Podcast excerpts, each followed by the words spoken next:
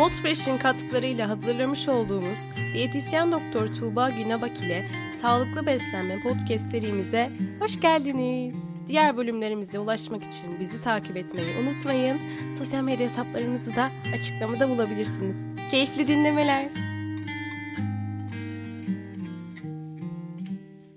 Kablosuz Beyin'le o zaman podcast serimizin ikinci bölümüne hoş geldiniz Tuba Hanım. Nasılsınız? Merhabalar, hoş buldum. Çok teşekkür ederim. Çok iyiyim. Siz nasılsınız? Ben de iyiyim, çok teşekkür ederim. Umuyorum sağlığınız yerindedir. Yerinde, koronavirüse hiç yakalanmadan dimdik devam ediyorum. Süper.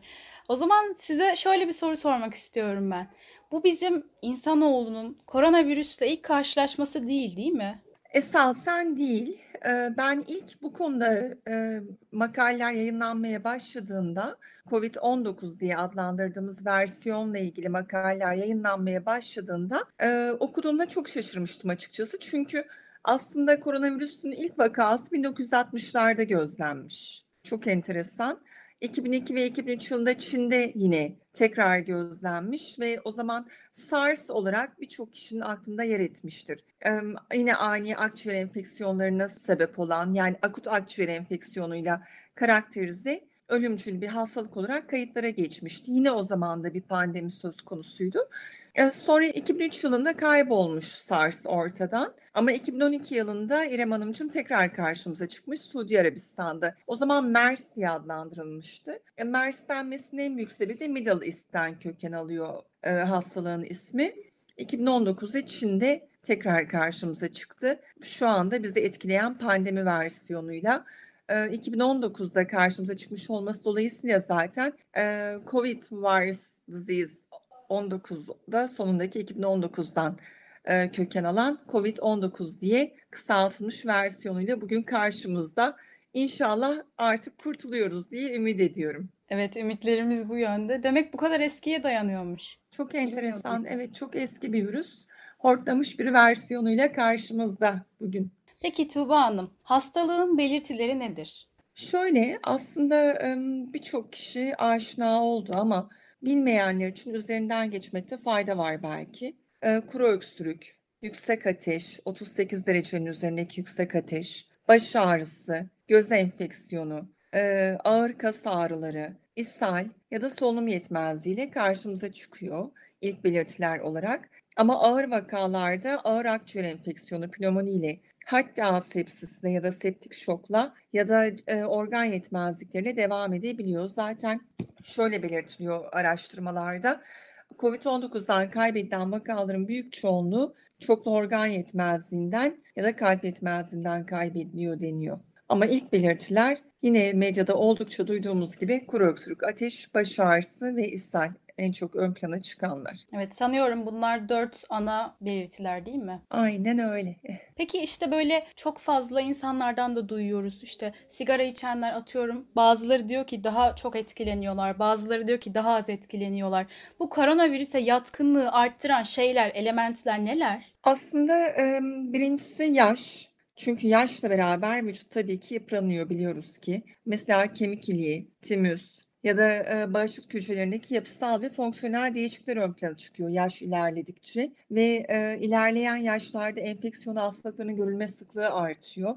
Zaten, eee, vakalara baktığımızda evet genç vakalar da kaybedilebiliyor ama genelde ileri yaş vakalar kaybediyor bağışıklık sistemlerinin daha zayıf olmasından dolayı. Bir diğeri, eee, tam bizim konumuz. Aslında bugün ben bunun üzerine de konuşalım, yoğunlaşalım istiyorum. Beslenme yetersizliğine maruz kalanlar. Beslenme yetersizliğine maruz kalanlar deyince iki farklı grupla karşılaşıyoruz. Birincisi besine ulaşamayanlar yani ulaşma imkanı olmayanlar ama bir de besine ulaşma imkanı olduğu halde beslenmeyi bilmeyen bir popülasyon var karşımızda.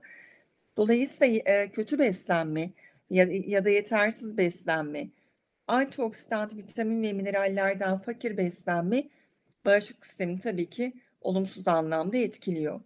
Bir diğeri e, şimdi bizim mikrobiyota diye tanımladığımız bir kavram var. Birçoğumuz artık aşinayız mikrobiyota terimini. E, mikrobiyota dediğimizde şunu anlamalıyız. Bizim vücudumuz içeriden ve dışarıdan iyi huylu bakterilerle kaplı. Yani örneğin buna kabaca bir örnek vermek istiyorum. Mesela birinin dudağında uçuk çıktı diyelim. Hani halk arasında denir. Eee, aman uçuğu olan kişiyi öpme, sana da bulaşır. Veya işte uçuğu olan biri işte küçük bir çocuğu öpmesin, bulaşır gibi. Aslında vücudumuza eee, bir virüs girdiğinde, Covid de bir virüs ya da uçuğa sebep olan da bir virüs. Virüs girdiğinde sinsi bir şekilde yerleşir, üreme alanı bekler kendisini. Bizim ne zamanki mikrobiyotamız yani vücudumuzu kaplayan iyi huylu bakteri örüntüsüne kayıp gerçekleştiğinde herhangi bir bölgede o zaman virüsler kendilerini üreme alanı bulurlar. O yüzden probiyotiklerden fakir beslenenler ya da prebiyotiklerden fakir beslenenler buna biraz sonra gireceğim ne, de, ne demek istediğime dair detaylıca yine e, koronavirüse daha yatkın olduğu söyleniyor çalışmalarda. Bir diğer grup e, genetik olarak bağışıklık sistemi zayıf olanlar, kronik hastalığı olanlar, daha yatkınlar, e, hipertansiyonu olanlar, diyabeti olanlar ve de çok enteresan ki araştırmalar diyor ki yoğun stres altında yaşayan ve stresini yönetemeyen insanlarda koronavirüse daha yatkınlar. Çünkü e, ne kadar kişinin stres faktörü yüksekse o kadar bağışıklık sistemi negatif yönde etkileniyor. Çünkü psikolojik stres hücresel düzeyde stres moleküllerinin oksidatif stresin hortlamasına ve bununla beraber de serbest radikallerin üremesine sebep oluyor. Bu da yine bağışıklığı olumsuz yönde etkiliyor. Bir grup daha var belki şaşıracaksınız. Yine çalışmalar diyor ki kaybedilen vakaların büyük çoğunluğu kilo sorunu olan insanlar. Belki son bir etmen ve de en önemli etmen olarak da koronavirüse e, yakalan, yakalanma riski taşıyanlar arasında şişmanları belirtmek lazım. Yani obez bireyleri. Böyle özetleyebilirim. Çok ilginçmiş. Bu son grubu hiç duymamıştım önceden. Şimdi biraz sonra değinelim buna, açalım konuyu. Tabii. Peki Tuğba Hanım, koronavirüsten biz kendimizi nasıl koruyacağız? Şimdi şöyle birinci madde tabii ki iyi beslenme, doğru beslenme. Neyi kastediyorum doğru beslenme derken? E, şimdi her besin yapısında bir biyoaktif bileşen var. Mesela e, diyoruz ki polifenoller, hangi besinler polifenollerden zengin? Sarı, turuncu ve yeşil renkte olanlar gibi biyoaktif bileşenlerden ve fonksiyonel besinlerden zengin beslenmek birinci etmen. Bir diğeri bağışıklık sistemini güçlendirecek bir beslenme modelini benimsemek gerekiyor. İdeal ağırlığı koruma çabası içine girmek ya da kilo sorunu varsa çok düşük kalori olmayan diyet programlarıyla, beslenme programlarıyla ideal ağırlığa ulaşmak, güvenli besin tüketmek, güvenli besin tüketmekle kastedilen bulaş riski olmamış besinini tüketmek ve de çok önemli bir diğer etmen de kişisel hijyene özen göstermek göstermek. Evet doğru. Kişisel hijyen çok kritik değil mi bu dönemde? Ellerimizi yıkamak, elimizden geldiğince dezenfektan kullanmak. Maske takmak, sosyal mesafeyi korumak. Peki koronavirüsten korunmak için almamız gereken böyle belirli vitaminler, mineraller var mıdır? Ee, şöyle tabii ki var. Mesela bir çalışma yayınlandı 2020 yılında. Ee, enteresan bir çalışma. Diyor ki çalışmada COVID-19'u etkisiz hale getirebilmek için yani korunabilmek için ya da size bazı biyoaktif bileşenler söyleyeceğiz. Bunlar ilaç tedavisi kadar etkin e, denebilir deniyor. Mesela kanferol, kuarsetin, kurkumin, kateşin gibi. Bunların bu e, biyoaktif bileşenlerin en doğal kaynakları da besinler. Mesela kurkuminin en iyi kaynağı zerdeçal ya da kateşinin en iyi kaynağı mesela yeşil çay veya kuarsetinin en iyi kaynağı kaynağı taze soğan gibi belli besinler, biyoaktif zengin besinler ön plana çıkıyor. Bazı vitamin ve mineraller özellikle sıklıkla karşımıza çıkıyor. Mesela D vitamini. D vitamini yetersizliği Türk toplumunda sık gözleniyor. D vitamini yetersizden korunmak adına 6 ayda bir düzenli D vitamini seviyesi, seviyemizi kontrol ettirmemiz gerekli. Çünkü biz e, mesela şunu çok sık duyuyoruz uzmanlar olarak. D vitamini desteği aldım. Yazında bol bol güneşlendim ama yine D vitamini seviyem seviyem düşük çıktı. Çünkü biz genetik olarak yatkınız D vitamini yetersizliğine. O yüzden 6 ayda bir D vitamini seviyemize baktırmalı ve mümkün olduğunca cam arkasından değil doğrudan güneş ışığı görecek şekilde güneşlenmemiz gerekiyor. Bir diğer vitamin ön plana çıkan e, D vitamininden başka E vitamini. E vitamini özellikle önemli vitaminlerden bir tanesi. E, bununla beraber D vitaminine nokta koymadan evvel son bir şey söylemek istiyorum. Atlamak istemiyorum çünkü. Çalışmalar diyor ki yaşlı bireyler, yüksek rakımda yaşayanlar, güneş ışınlarının eğimli geldiği bölgelerde yaşayanlar, dört duvar içinde çalışanlar, yani güneş görmeyen ortamlarda çalışanlar kapalı giyim tarzı benimseyenler ve ten rengi koyu olanlar D vitamini yeterse daha yatkınlar. O yüzden bu anlamda dikkat etmekte fayda var. E ve C vitamini özellikle ön plana çıkıyor. C vitaminin tabii ki en iyi kaynaklarından bir tanesi taze meyveler. Özellikle taze meyvelerden zengin beslenmek gerekli. Dünya Sağlık Örgütü eskiden günde 5 porsiyon taze meyve önerirdi. Günümüz koşullarında 8 porsiyona kadar çıkarttı önerisini. Ama C vitamininden zengin tüketebilmek için meyveyi eğer misal kabuğunu soyuyorsak ya da dilimliyorsak bekletmeden tüketmemiz gerekiyor. Çünkü ısıya ve oksijene duyarlı bir vitamin hızla okside oluyor. Bununla beraber eğer meyveyi dilimleyerek tüketmeyi tercih ediyorsa kişi metal bıçak değil seramik kaplı bıçak ya da bambu bıçak kullanmasını öneririm. Çünkü böyle yaptığı takdirde C vitamininden daha etkin faydalanacaktır. Ee, en iyi kaynakları C vitamini turunçgiller, brokoli, kuşkonmaz, kivi, kırmızı biber, maydanoz ya da çok sık tüketiyor olmasak da papaya iyi bir C vitamini kaynağıdır. Bununla beraber yine ön plana çıkanlardan bir tanesi çinko. Bağışıklık sistemi dediğimizde çinko olmazsa olmaz minerallerden bir tanesi. Hatta çalışmalar diyor ki hangi virüs ya da bakteri olursa olsun çinko yetersizliği olanlar tüm enfeksiyon hastalıklarına karşı duyarlıdır. Şimdi bizi dinleyenler sorabilirler peki çinkoya nasıl ulaşacağız diye. Çinkonun iyi kaynakları ıspanak, kuşkonmaz, mantar, susam, susam dolayısıyla tahin, kuru baklagiller yani yeşil mercimek, nohut vesaire, bulgur, kaju, mayalı ekmek, mayasız ekmekler çinkodan fakirdir. Mayalı ekmek tüketmek gerekir. Yumurta, peynir, deniz mahsulleri ve kırmızı et iyi çinko kaynakları. Bir diğer olmazsa olmaz e, magnezyum. Çalışmalar diyor ki yoğun bakımdaki hastaları takip ettik. Magnezyum yetersizliği olanlarda ölüm oranlarının daha yüksek olduğunu tespit ettik. Peki magnezyuma nasıl ulaşacağız? En iyi kaynağı magnezyumun maden suyu. Çok Muz kaliteli geliyor ma- aklıma Tuğba Hanım. Muz geliyor. Evet, Doğru muz mu? iyi bir kaynak, doğru. Aynı zamanda muz iyi bir potasyum kaynağı da. Ee, avokado, tam tahıllı besinler, çok iyi magnezyum kaynakları. Mesela bulgur, mesela kara buğday ve kuru baklagiller. Gayet iyi kaynaklar. Ama yapabilecekleri magnezyum almak adına en kolay şey günde bir maden suyu içmek. Ama günde iki maden suyunu da geçmemek gerekli. Maden suyun içerdiği sodyumdan dolayı. Çünkü bazen insanlar bir şey faydalı dediğinizde sınırsız tüketim eğrisi sergileyebiliyorlar. O yüzden uyarmak lazım. Ee, yine bağışıklık sistemi dediğimizde yine olmazsa olmaz minerallerden bir tanesi selenyum. Selenyum düzeyi düşük olanların bağışıklık sistemlerinin daha zayıf olduğu saptanmış ve selenyum desteği alan hastaların da virüslerle daha iyi savaştıkları belirlenmiş. O yüzden çok önemli. En iyi kaynakları selenyumun süt ve ürünleri. Yumurta, mantar mesela, sarımsak, soğan. Ki sarımsak allisin içerdiği için de çok kıymetli. Kırmızı biber ve brokoli çok iyi kaynaklar selenyum açısından. E vitamini demiştik onu atladık. Ee, E vitamini çok kuvvetli bir antioksidan. Yine bağışıklık sistemini çok güçlendiren bir yağda eriyen vitamin.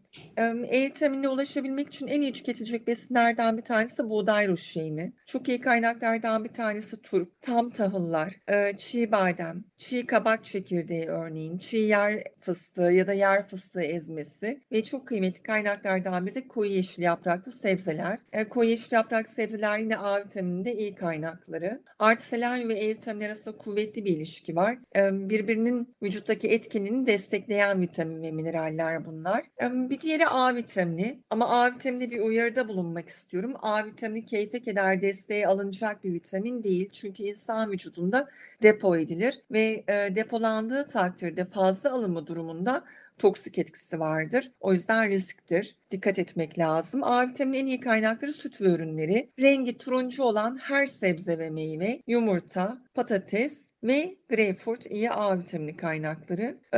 Başka hangi mineral var derseniz bakırı atlamamak lazım. Çünkü bakır yetersizliğinde özellikle bebeklerde ve yaşlılarda beyaz kan hücrelerinin ki bunlar e, bağışıklık açısından oldukça önemli sayılarında azalma olduğu saptanmış. O yüzden bakırdan zengin beslenmek yine önemli. En iyi kaynaklarından yine sarımsak, e, kaju gibi yağlı tohumlar, kuru baklagiller, bal kabağı, e, yine hayvansal kaynaklı besinler özellikle et türleri, ananas, Pancar mesela çok iyi bir bakır kaynağı. Bununla beraber pancarın bir diğer özelliği de nitrik oksit sentezini arttırması. Bu ne işe yarar derseniz dokularımızın oksijenlenme kabiliyetini arttırır ki bu da yine bağışıklık açısından çok önemli.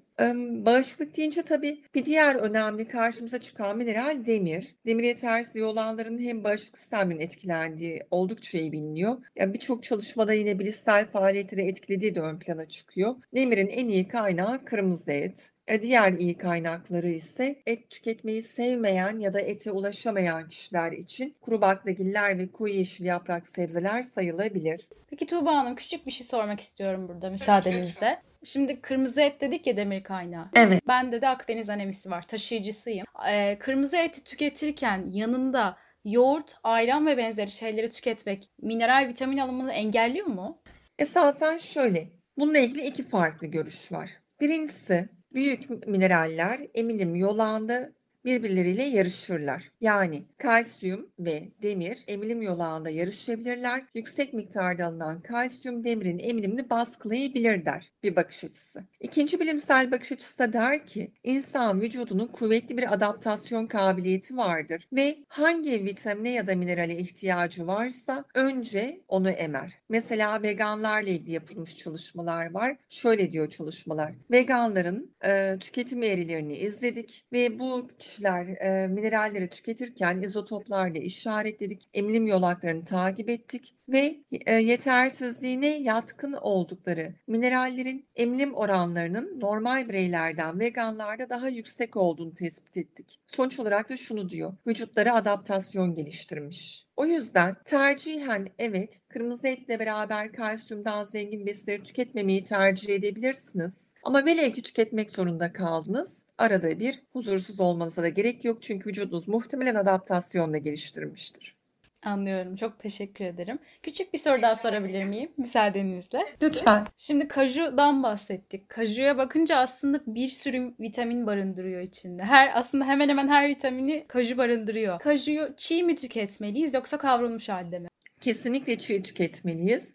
Çünkü bunlar e, yapısındaki minerallerin ya da vitaminlerin büyük çoğunluğu, özellikle vitaminlerin büyük çoğunluğu ısıya duyarlı. Biz kavurduğumuz takdirde birçok vitaminde kayıp yaşıyoruz. O yüzden mutlaka çiğ olarak tüketilmeli. Her yağlı tohum yani bu kaju da olsa, yer fıstığı da olsa çiğ olarak tüketilmeli.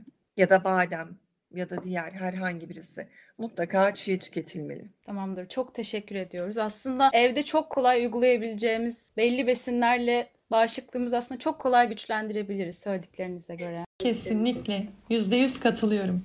Peki koronavirüsten korunmak için siz probiyotik öneriyor musunuz? Şöyle ki açıkçası öneriyorum. Ama tek başına probiyotikleri önermiyorum. Ben simbiyotik bir beslenme modelini öneriyorum. Şimdi bu ne demek diyebilirsiniz simbiyotik beslenme. Şimdi az önce de sohbetimizin başında konuştuğumuz gibi probiyotikler bizim vücudumuzda içeriden ve dışarıdan bizi koruyan iyi huylu bakteri örüntülerimiz. Ama Bunlar da bizim gibi yaşayan organizmalar ve beslenmeleri gerekiyor. Beslenmedikleri takdirde kaybediyoruz probiyotikleri besleyen biz, probiyotik bakterileri ya da floramızı ya da mikrobiyotamızı besleyen besinlere prebiyotik besinler deniyor. Mesela ne gibi? Buğday gibi, soğan gibi, muz ya da sarımsak gibi ya da pırasa, kuşkonmaz, bezelye sayılabilir. Prebiyotik besinleri tükettiğimiz takdirde probiyotik bakteriler besleniyor ve üreme alanları genişliyor. O yüzden ben her zaman probiyotik ürün önerdiğim takdirde yanında prebiyotik ürün de öneririm. Şimdi probiyotiklere iki şekilde ulaşabiliriz. Bir probiyotiklerin doğal kaynakları var. Mesela kefir. Mesela probiyotik yoğurt gibi. Ama ben kefir veriyorsam danışanıma mutlaka yanında bir prebiyotik alternatif veririm. Mesela kefir ve muz gibi. Kefir ve leblebi gibi. Ya da e, probiyotik yoğurt ve buğday ruşeyni gibi. Bir kombinasyon yaratmaya çalışırım. İşte probiyotikle prebiyotiği bir arada tükettiğiniz takdirde de simbiyotik beslenmiş olursunuz. O yüzden bir arada olmalı. E, probiyotiklere başka bir örnek olarak turşuyu da verebiliriz. E, fermente edilmiş yoğurtlar olabilir. E, yine kefir çok iyi bir probiyotik örneği olarak yine verebiliriz. Peki bu verdiğimiz örneklerden turşu ve yoğurt bunları eğer evde yaparsak probiyotik miktarı daha yüksek olur mu? Zaten doğal olanlarını tüketmeliyiz. Ama yoğurt anlamında şöyle ki ev yapımı yoğurt her zaman probiyotiktir diyemeyiz. Bu yoğurdun mayası önemli. Yani ne tür bir yoğurtla mayaladık? Mesela ben e, evimde yoğurt mayaladığımda e, maya olarak ilk yoğurdumu mayalarken genelde bir probiyotik yoğurtla beraber mayalıyorum. Sütüme maya olarak probiyotik yoğurt ekliyorum. Sonraki her seferde bir önceki yoğurdu maya olarak kullanıyorum. Ama mutlaka bir şasede probiyotik destek atıyorum içine ki ev yapımı yoğurdum probiyotik yoğurt olsun diye. Güzel tavsiye için teşekkür ediyoruz. Ee, sohbetimizin başında da bahsetmiştik. Bu koronavirüse daha yatkın olan insanların içinde şişmanlar da vardı. Biraz bu konuyu açabilir miyiz? Tabii seve seve. Şimdi özellikle şişmanlar derken karın bölgesi şişmanlığı olanlar daha yatkın. Çünkü şimdi adipoz doku yani yağ dokusu insan vücudunda iki farklı yığılım gösteriyor. Bunlardan bir tanesi deri altı yağ dokusu. Deri altı yağ dokusu ısınmamızı sağlayan doku. Mesela dikkat edin şişmanlar üşümezler ya da zayıflar çok üşürler. Çünkü deri altı yağ dokusu ısı üretir. Bir de karın içi yağ dokumuz vardır. Karın içi yağ dokusu dik durduğumuzda göğüs kafesinin altından başlar. Kasıklara kadar olan ara bölgede sanki bir e, boks şampiyonasında e, şampiyon kemeri takmışsınız gibi bizi karnımızla ve belimizle beraber saran özel bir yağ dokusu katmanıdır. Bu yağ dokusu katmanın aslında temel amacı karındaki iç organları darbeden korumak. Bir hava yastığı görevi görür esasen. Ama bununla beraber son yıllarda yapılan çalışmalar diyor ki karın içi yağ dokusu sadece bir bariyer doku değil. Bununla beraber bir de endokrin doku. Bu ne demek? Enzim, hormon, aracı molekül lüzumu fazla olduğu takdirde toksin üretebilen bir doku. Dolayısıyla karın bölgesi şişmanlı olan bireyler kendi bağışıklık sistemlerini aslında kendi kendilerine baltalıyorlar. Dolayısıyla şişmanlık ama burada parantez açıyorum karın bölgesi şişmanlığı koronavirüs riskini bağışıklık sistemini zayıflattığı için arttırıyor. O yüzden ne yapmalı? Kişi ideal kilosuna mutlaka ulaşma çabasına girmeli karın bölgesinden kaybederek ama buradan bir bölgesel zayıflama miti e, algılamasın bizi dinleyenler çok yanlış olur. Çünkü bölgesel zayıflama diye bir şey yok. Artı zayıflama çabası içinde gidin makinalara girin, e, yağ aldırın demek istemiyorum. Tamamen gereksinmelerine uygun, mevsimine uygun besinlerle hazırlanmış bir beslenme programıyla buna ulaşmalarını ve egzersiz kabiliyetlerini arttırmalarını öneriyorum. Yoksa farklı bir yolla karın bölgesi yağ dokusu kaybetmelerini önermiyorum. Yanlış anlaşılmasın. Peki bu karın bölgesindeki yağ dokusunu kaybetmek için günlük yürüyüşler yeterli olur mu? Yoksa böyle ekstra hani karın bölgesine yönelik egzersizler yapmamız gerekir mi? Şimdi şöyledir. Şimdi e, bizim kilomuz şöyle oluşur. Normalde insanın bir aldığı enerji var. Bu besinlerle aldığı enerji. Bir de harcadığı enerji var.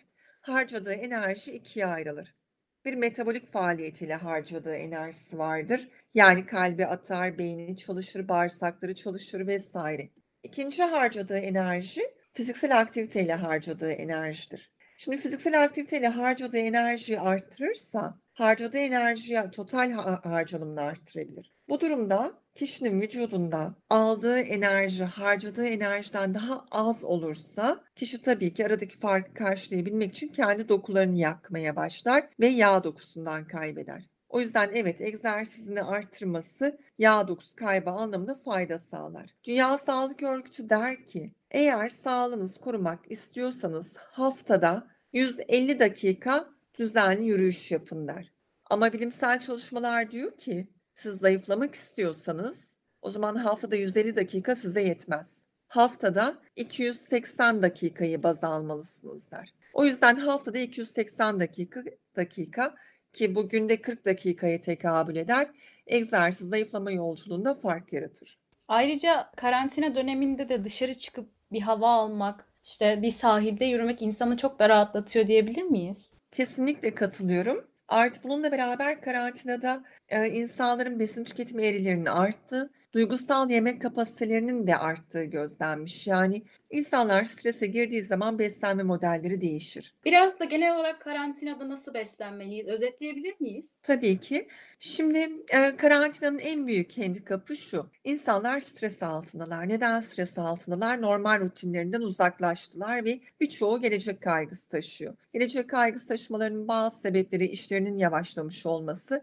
Bir diğer sebebi de normal sosyal aktivitelerin içinde yer alamamaları. Kişi stres içinde olduğunda yani psikolojik stres altında olduğunda stres hormonlarının seviyesi yükseliyor. Artan stres hormonlarının yan etkisi kan şekerinin düşmesidir. Kan şekeri düştüğü takdirde beyinde açlık merkezi uyarılır ve beyin sahibine der ki bana kan şekerini yükseltecek bir şey getir. Çünkü beyin kan şekeri düşüklüğüne her zaman duyarlıdır. Çünkü beynin temel yakıtıdır kan şekeri yani glikoz. Bu noktada her zaman beyin geçmiş tecrübelerinden faydalanır ve geçmiş tecrübelerinden bilir ki basit şeker içeren besinler kan şekerini hızlı yükseltir. O zaman beyin sahibine der ki bana şekerli bir şey getir. İşte bu noktada işte evde e, tezgahta gördüğümüz bir kurabiye işte ya da annemizin yaptığı bir e, şekerli besin bize daha sempatik görünür. Daha çok e, kavanozdan çikolata kaşıklama ihtiyacı duyarız normalde alışkanlığımız değilken. Bununla beraber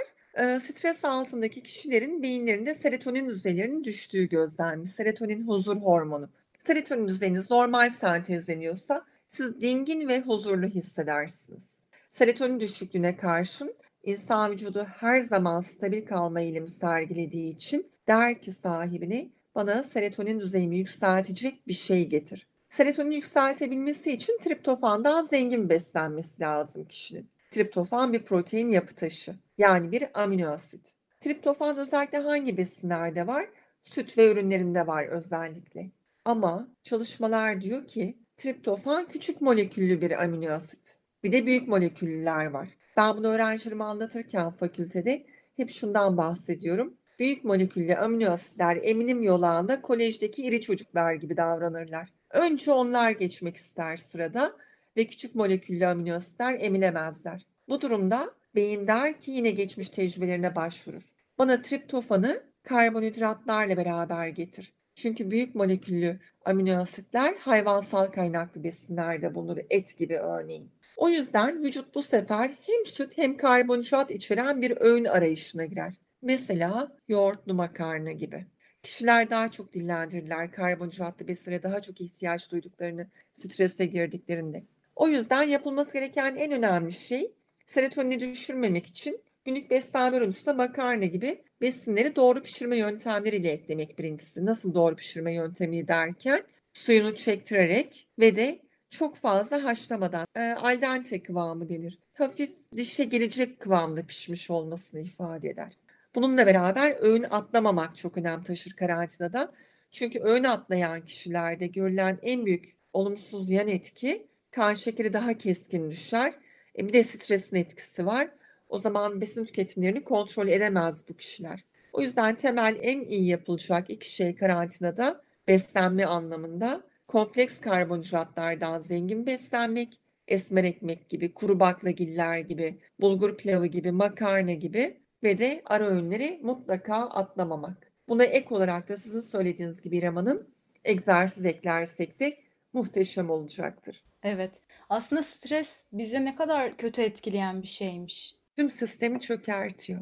Bütün kötülüklerin anası strestir diyebiliriz sanırım. Evet, belki de iyi beslenme, güzel bir uyku düzeni ve aralıklı egzersizlerle stres seviyemizi de düşürebiliriz. Kesinlikle. Araştırmalar diyor ki bağışıklığı koruyabilmek için ve de karın bölgesi şişmanlığından korunabilmek için günde 6 ila 8 saat zifiri karanlıkta uyumak gerekiyor ve de gece 3 bandında melatonin sentezin yani uyku hormonunun en iyi sentezlendiği saat dilimi olduğundan bahsediliyor. O yüzden bizlerin gece 12'de aslında uykuya geçmemiz gerekli. Anlıyorum.